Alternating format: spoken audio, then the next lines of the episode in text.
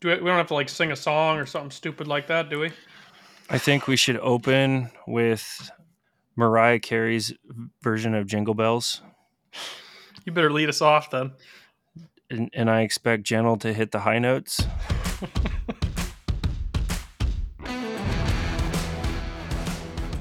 Hey, corn growers, welcome back to a special edition of Keeping It Independent. Uh, the holiday edition, I guess, is what we're going to call it, brought to you by Wyffels Hybrids. We've got uh, all three main agronomy managers on, only missing the one.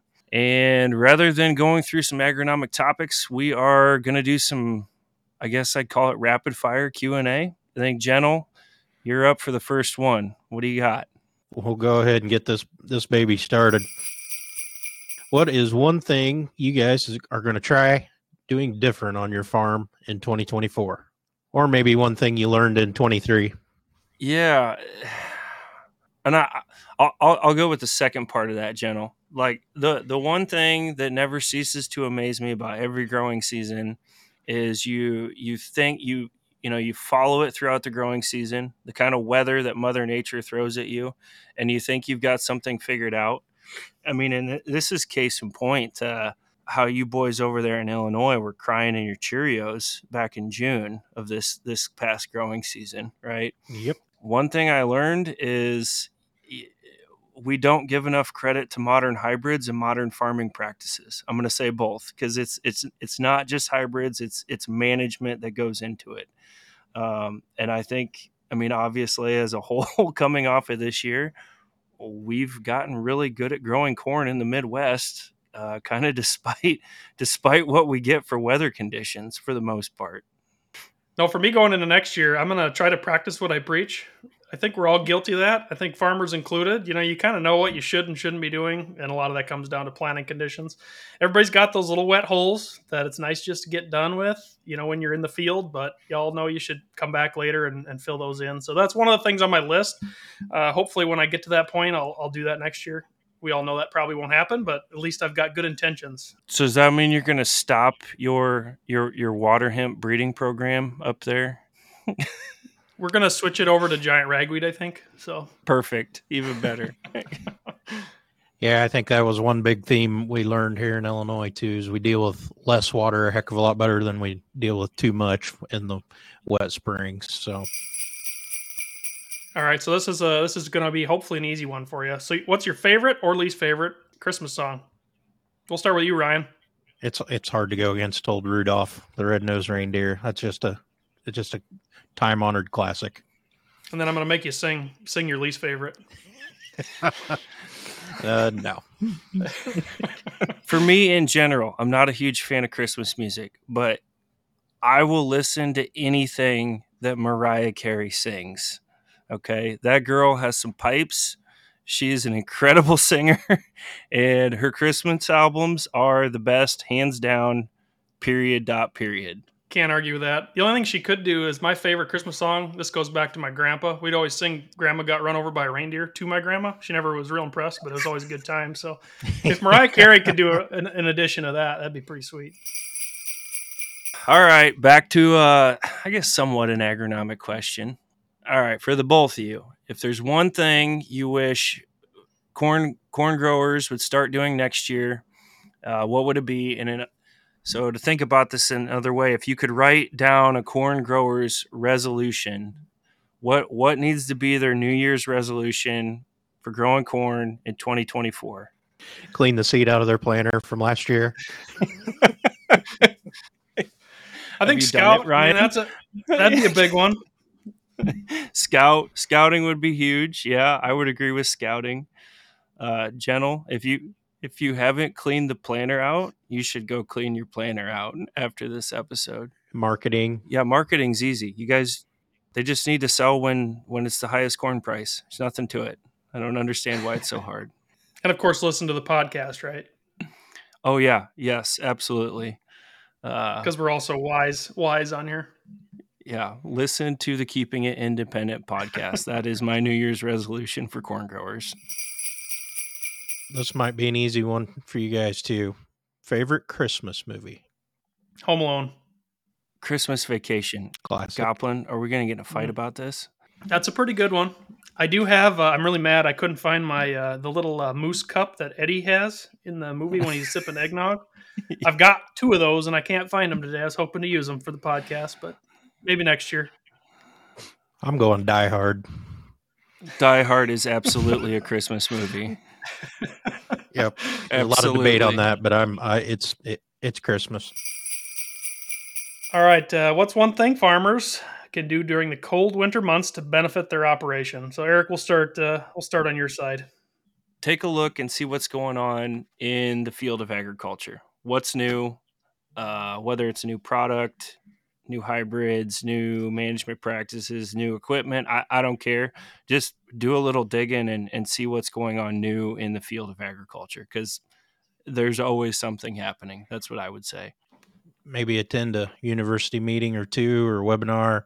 Um, might be something new that you want to put on your planner um, as you're going to be going over it anyway through the through the winter months, and you could do a little upgrade there and and uh, help yourself with improved yields. Think about that, Gentle, when you're cleaning your planter out next week.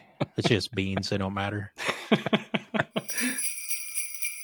This is a good question. I don't have a good answer for it. What what does an agronomist want for Christmas? I think a good intern A good intern. through the summer. Yes, I love digging roots, but I'd be happy to pass that knowledge on.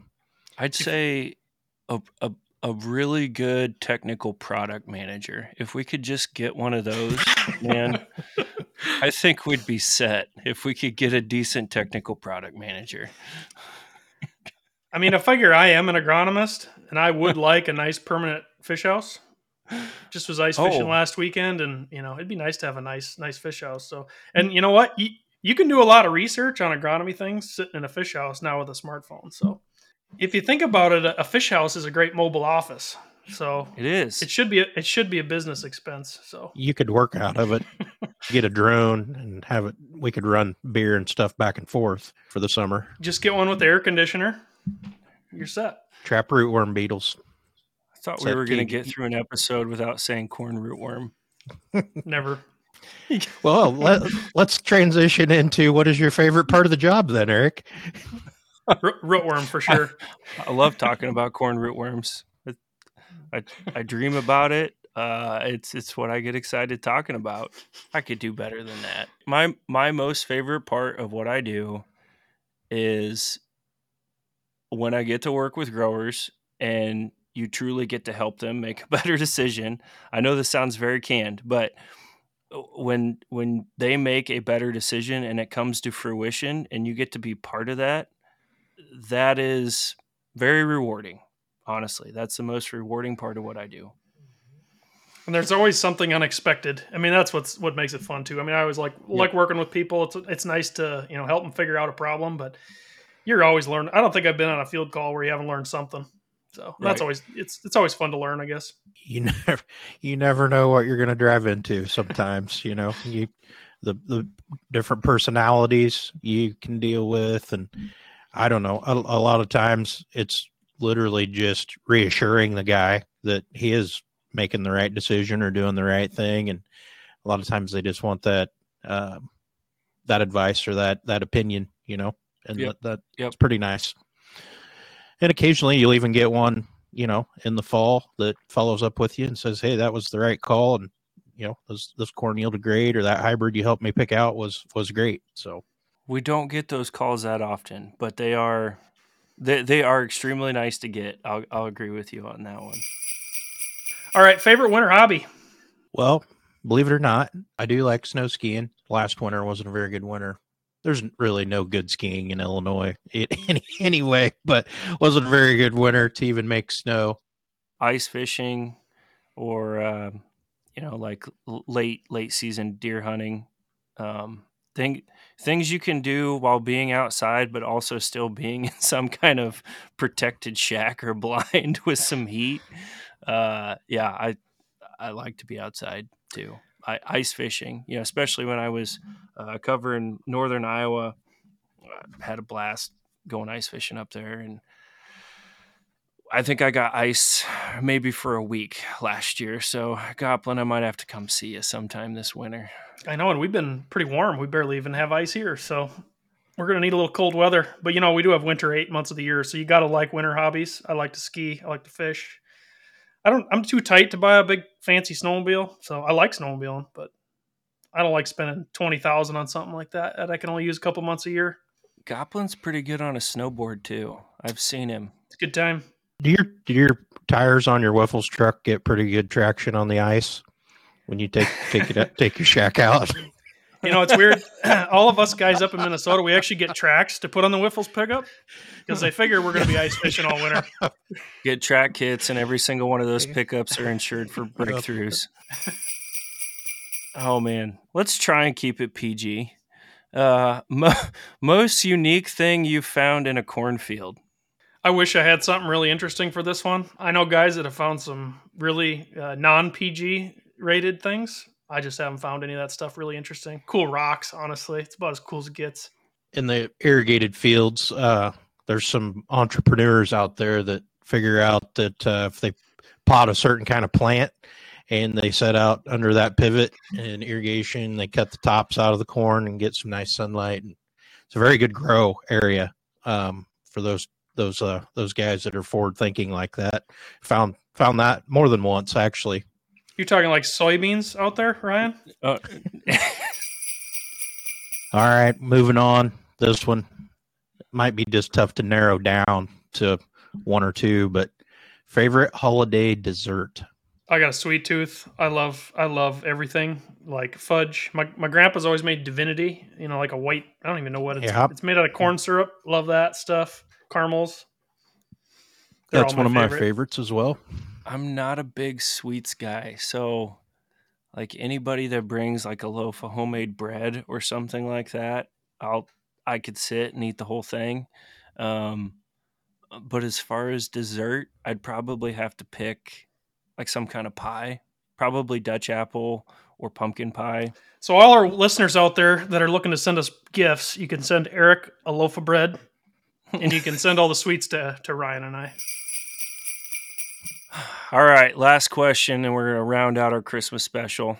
Which member of our agronomy team would make the best Santa Claus? I have to confess, I've I've been roped into this before as Santa Claus, and uh, we did a big fundraiser one time at a previous employers, and uh, we took a whole bunch of stuff to a nursing home, and I had to dress up as Santa. You're going to be Santa Claus. You don't want to have to do it in a nursing home because it's literally about a hundred in there anyway, and then you put Oh, that gosh. suit on, and you just melt. You you literally melt. It it gets warm. It's an outside. You want to be an outside Santa Claus. That doesn't shock me. I think you'd make a good Santa Claus. He's got a nice Yeah. jolly laugh. So he I does. Think that's, Got I think a that's jolly secret. laugh. He's always smiling. I mean, eh, And the Yeah. Christmas spirit. I mean, he's wearing an elf Yep. hat right now, and and uh, he's got a little Santa on his microphone. You can't. can't I love beat it. I like Christmas. I do have a problem. I managed to hide the elf last night, and I don't remember where in the heck I hid it. So I'm gonna have. I got a big mission coming up here before three o'clock when my daughter gets home. I have got to find Candy Cane. oh, we haven't got to that stage yet. But Godspeed, Gentle. Good luck. It's it's serious. I can tell you that much. I'm gonna track him down. I'm dedicated.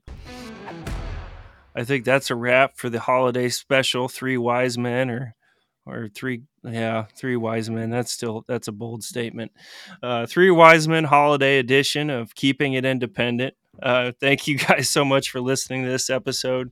Uh, we wish everyone out there a Merry Christmas, Happy New Year, uh, and as always, stay safe during traveling for the holidays.